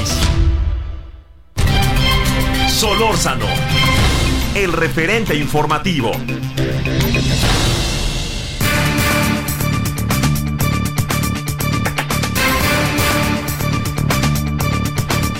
Le agradecemos a Gustavo Merino quien es líder de la Iniciativa de Política Pública y Salud de la Escuela de Gobierno y Transformación Pública del TEC de Monterrey y líder de la Unidad de Políticas Públicas del Instituto de Investigación en Obesidad del Tecnológico de Monterrey. Gustavo, gracias, ¿cómo has estado? Muy buenas noches. Eh, ¿Qué tal? Muchas gracias. Bien, espero que tú también y saludos a todo el auditorio. Gracias por tu participación. Van a concentrarse todos los recursos de salud en IMSS Bienestar, si no, al menos en los 23 estados que gobierna Moreno. ¿Qué, Morena, ¿qué piensas de esto, Gustavo? Mira, lo que están haciendo es, o sea, eh, el fondo que había de aportaciones de salud, el FASA, que se iba a los estados para ayudarles a sufragar los gastos, con la reforma lo que hacen es los estados que ya habían este, cedido sus servicios, o sea, que fuera adherido al, al IMSS Bienestar, este, ya ya no van a tener recursos de salud, casi nada, se los va a se va a centralizar ese recurso. Los estados que no están adheridos sí van a seguir recibiendo. Eh, pero pues, lo que preocupa es que sí se ve una centralización muy clara de los servicios de salud eh, y no quedó muy claro tampoco cómo van a usar esos recursos, cómo se van a repartir, cuánto le toca a cada estado y cómo lo van a gastar entre las diferentes áreas, ¿no? Eh, recursos humanos, equipo, programas como vacunación, etcétera. Entonces sí hay un riesgo de perder la ventaja de la descentralización, que es entender exactamente las necesidades locales eh, para estos estados que, a quienes les recentralicen los recursos. Oye, Gustavo, como, como fuere, los estados estaban resolviendo sus problemáticas y alcanza a verse un cierto caos en la estrategia federal no, no, no acabarán aquí pagando los estados, pequeñas comunidades que como sea, vía el estado donde viven, tenían solución a algunos de sus problemas. ¿Qué puede pasar en esta cotidianidad de la salud pública? Pues mira, lo que puede pasar es que la lógica de descentralizar es que precisamente los estados conocen, están más al tanto de las necesidades en su territorio y pueden actuar acorde. Eso se pierde un poco la centralización eh, y eh, pues sí, eso deriva a lo mejor en, mayores desigualdades, qué Estado recibe qué, cómo se gasta, eh, mayores problemáticas de que se gaste en ciertos programas a lo mejor son prioritarios a nivel nacional, pero no prioritarios dentro del Estado, dadas las condiciones de salud en el Estado, entonces no se van a atender. Entonces sí puede tener un impacto adverso en, en los estados de salud y también digo, los estados que no participan del convenio con IMSS Bienestar, pues también no sabemos si les van a recortar recursos o cómo van a tratar de recentralizar esos recursos. También están medio en un impasse porque no se dio claridad en cómo se va a resolver todo esto y cómo se va a distribuir el gasto. Oye, ¿qué futuro le auguras a la megafarmacia? Pues mira, yo creo que eh, lamentablemente es una propuesta que no se presenta sin un planteamiento muy claro de cómo funcionará y por qué esa es la mejor manera de funcionar. Entonces, pues este no soy muy optimista que digamos el resultado de la megafarmacia. No, no está resolviendo tener un, un gran almacén de las medicinas per se no resuelve, depende cómo vas a manejar eso y cómo aseguras que lleguen las medicinas a tiempo a quien las necesita y eso tampoco está muy claro por qué una megafarmacia sería más eficiente en eso que otros esquemas. Además es la tercera o cuarta vez que cambian del sistema de distribución y producción, ¿no? Sí, y pues tenemos un problema muy grave de abasto. Siempre ha habido problemas de abasto en medicinas, pero se ha agudizado mucho en esta en estos últimos años. Y eh, pues se ve, los resultados son inmediatos, ¿no? Gente que no está pudiendo surtir sus medicinas, tenerlas, y entonces no lleva a cabo los tratamientos que necesita. Oye, volviendo al inicio de, de la parte que tiene que ver con IMSS Bienestar, etcétera, te pregunto, eh, ¿qué supones que pueda acabar pasando con los estados de la oposición que no se unirían eventualmente a esto? Mira, yo, yo lo que veo es un propósito centralizador muy fuerte en, en el sector salud, bueno, en otros sectores también, pero salud es muy marcado, que va contra los esfuerzos de centralización. Hay una lógica de centralizar, no, las necesidades no son iguales en todos los estados, ni siquiera dentro de cada estado, son iguales para todos los municipios. Y por eso viene cierta lógica de centralizar. La centralización eh, y además con poca claridad de cómo se van a repartir los recursos y cuáles son los criterios para determinar en qué se gasta, pues este no, no augura muy bien para mejorar los resultados de salud. O sea, sí es muy riesgoso esto y facilita incluso hasta opciones de corrupción y de mal manejo de recursos. Entonces, pues lástima, como las otras reformas de salud, no ha sido muy claro el planteamiento de por qué y cómo funcionará. Eh, y es, digo, pasó lo mismo en esta ocasión. Oye, por último, eh, pareciera una decisión positiva, ¿no? La, el incremento de la licencia de paternidad de 5 a 20 días, ¿no? Eso a mí me encanta. Yo creo que valdría hasta pensar si 20 días es correcto o debería ser más. No lo sé. No, yo creo que sí es muy importante. Ah, incluyó también para los niños en adopción, esta paternidad por los niños en adopción, lo cual es muy bueno. Y este y pues te digo, yo yo creo que también tenemos una situación en este país donde siempre se piensa que los cuidados corresponden a la mujer y bueno, yo en lo personal creo que, que medidas como esta van a ayudar también a cambiar esas decisiones y, eh, y, que las familias también puedan, que los padres puedan participar en el cuidado de sus hijos recién nacidos, me parece muy correcto. Gustavo Merino, te mando un gran saludo, gracias por tu participación, buenas noches. Muchas gracias a ti, buenas noches. Buenas noches. 20 con 41 en hora del centro. Solórzano, el referente informativo.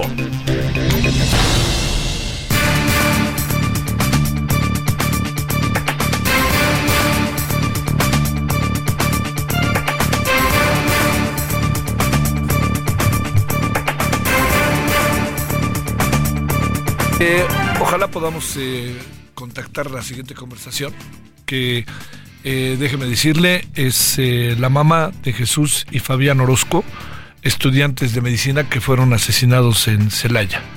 La señora Fabiola Mateos Chaboya está con usted y con nosotros. Señora, antes que nada, este, un pésame, nuestro abrazo y gracias por su tiempo. Muy buenas noches.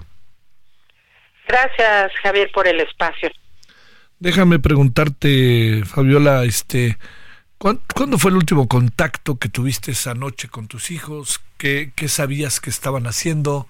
¿Y cómo te fuiste enterando, Fabiola, de todo lo que vino a pasar? Bueno, eh, estaban festejando su, su cumpleaños de mi hijo Jesús, eh, que había cumplido años el día 28 de noviembre. Como, caí, como cayó en martes, eh, decidieron sus compañeros festejarlo el fin de semana, es decir, el sábado 2 de diciembre.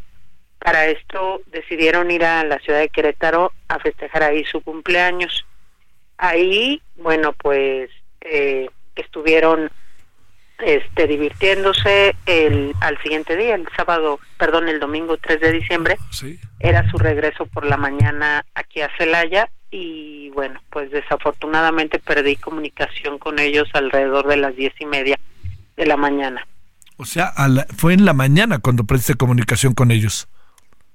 Sí, fíjate que fue eh, aproximadamente, digo, sin poderlo precisar así con exactitud, pero fue alrededor de diez y media de la mañana que mi hijo Fabián me manda un último mensaje.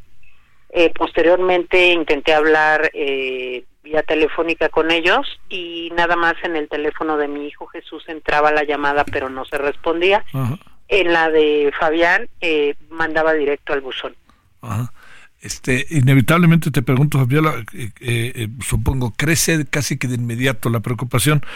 ¿Qué ibas pensando, tomando en cuenta que además es una carretera muy transitada, ¿no? De Querétaro a Celaya. Sí, sí, sí, es una carretera que generalmente tiene pues bastante afluencia de vehículos. Ujú. ¿Qué ibas pensando, eh? ¿Cómo, ¿Qué horas tan, tan brutales, ¿no? Que no dejan de estar en la familia, ¿no? Sí, bueno, pues era una angustia de pensar que, que les hubiera pasado algo y pues desafortunadamente, bueno, pues terminó en su asesinato.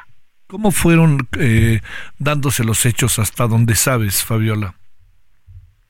Bueno, entiendo por lo que se ha declarado, inclusive por el fiscal aquí en Guanajuato, que estuvieron en un balneario. Eh, yo desconocía esa, e- e- e- esa, ese punto al que, al que se reunieron. Este, yo lo desconocía eh, que, que tuvieran ese plan de llegar al balneario. Entonces, este, pues desafortunadamente, pues se dio, se eh, pasada las seis de la tarde, mi hermano eh, logra este saber que que se encontraron unos cuerpos entre los cuales estaba su hijo. Eh, todavía en ese momento no sabía si mis hijos estaban, era alrededor de las seis y media de la tarde. Eran todos ellos, además de parientes cercanos, amigos. Sí, bueno, eh, mis dos hijos, mi sobrino Pedro. Sí. Eh, mi, bueno, estaba un amigo de mi hijo Fabián. Sí. Y dos compañeros más de, de Jesús y de Pedro. Pero todos, digamos, eran conocidos, Fabiola, para ti. Ah, sí, claro, claro, sí, todos eran eh, compañeros y amigos de, de mis hijos. Oye, este, eh, ¿cuándo supieron que, cuando supiste que tus hijos estaban entre los jóvenes asesinados? Bueno, ya alrededor de las nueve de la noche, más o menos. Del 3 de diciembre, del domingo. Del, del domingo 3 de diciembre. ¿Alguien ha hecho una, digamos, el hecho de que hayan ido al balneario pudo ser que a la mera hora hayan decidido ir? Esa es una posibilidad, ¿no? Que hayan cambiado de planes. Pero hay alguien que, que haya, que ya hay una como reconstrucción de el viaje de regreso o todavía no?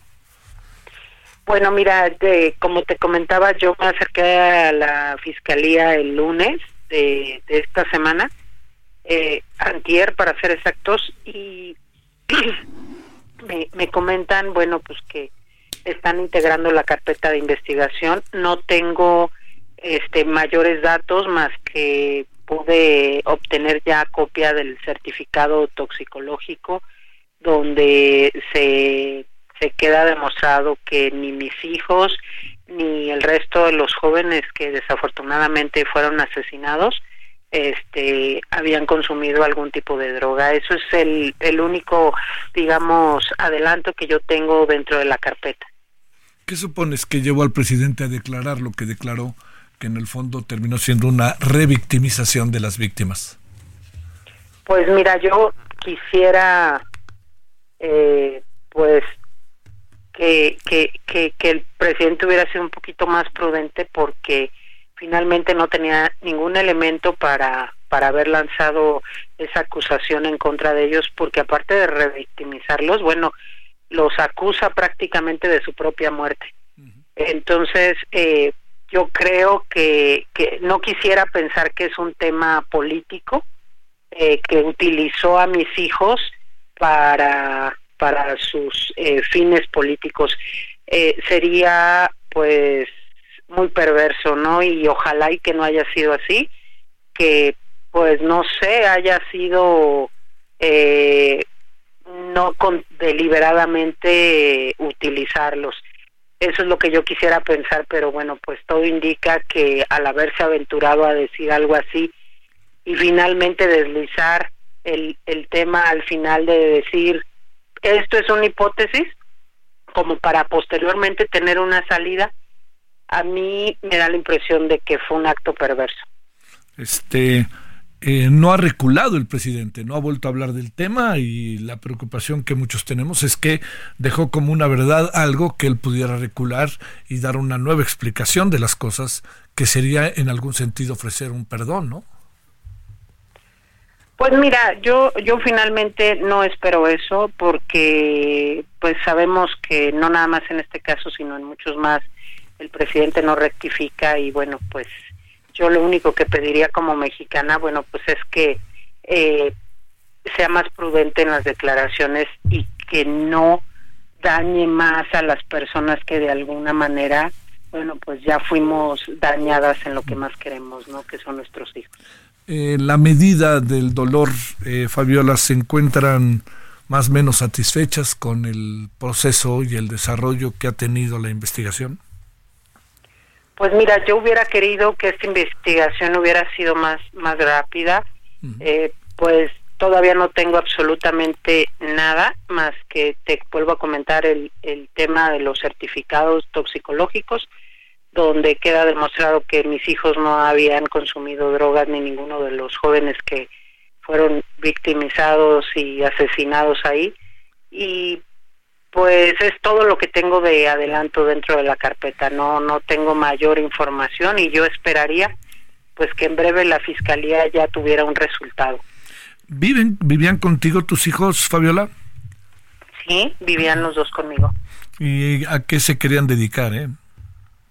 Bueno, mira, pues los dos eh, estaban estudiando medicina, Jesús estaba en séptimo semestre, eh, Fabián estaba empezando, estaba en primer semestre, y bueno, pues eran chicos que siempre Sí, se pues, dedicaron al estudio, que se dedicaron al deporte.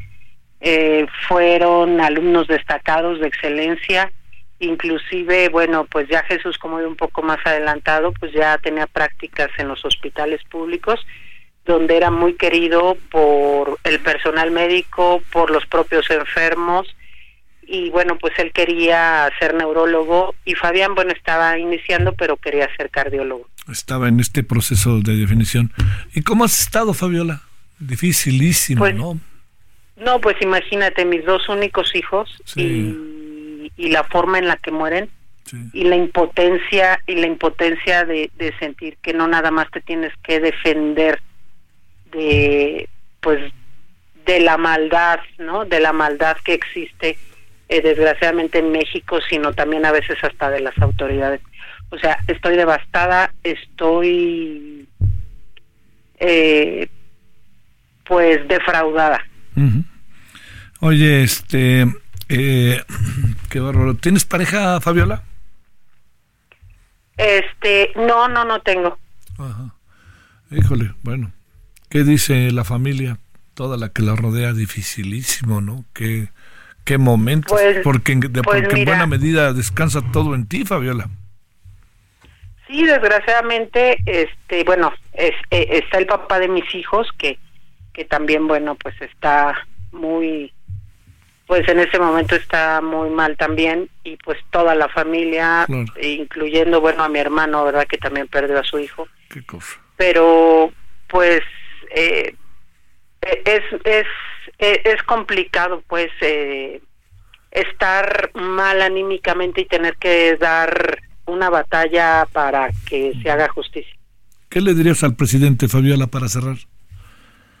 Pues únicamente que yo le pido como mexicana que sea prudente en sus declaraciones y que pues no nos dañe más de lo que ya estamos. Es que lo dijo con tal contundencia y además a los dos días, o sea que todavía no se tenía tanta información, pienso, ¿no, Fabiola?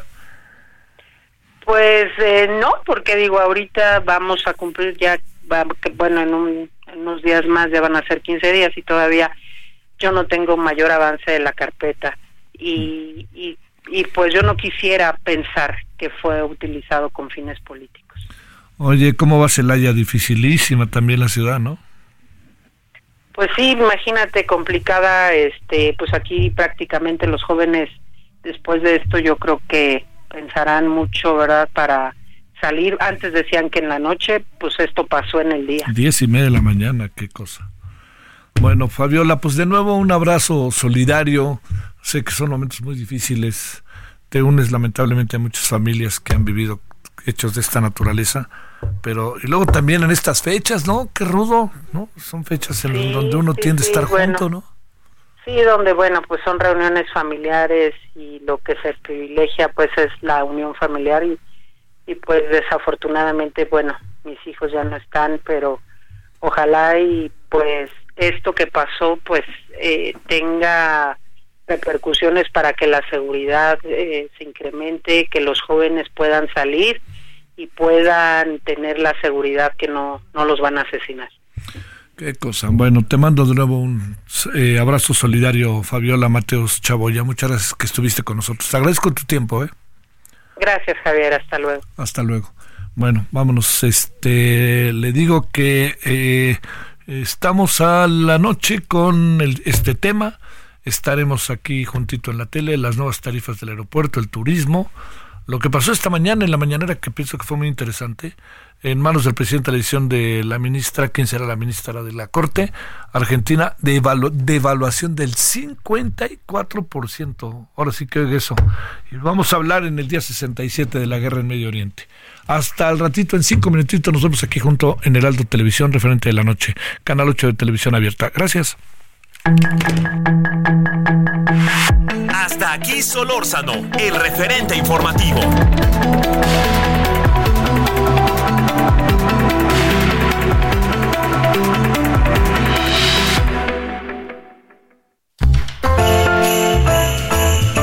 Heraldo Radio, la H se lee, se comparte, se ve y ahora también se escucha.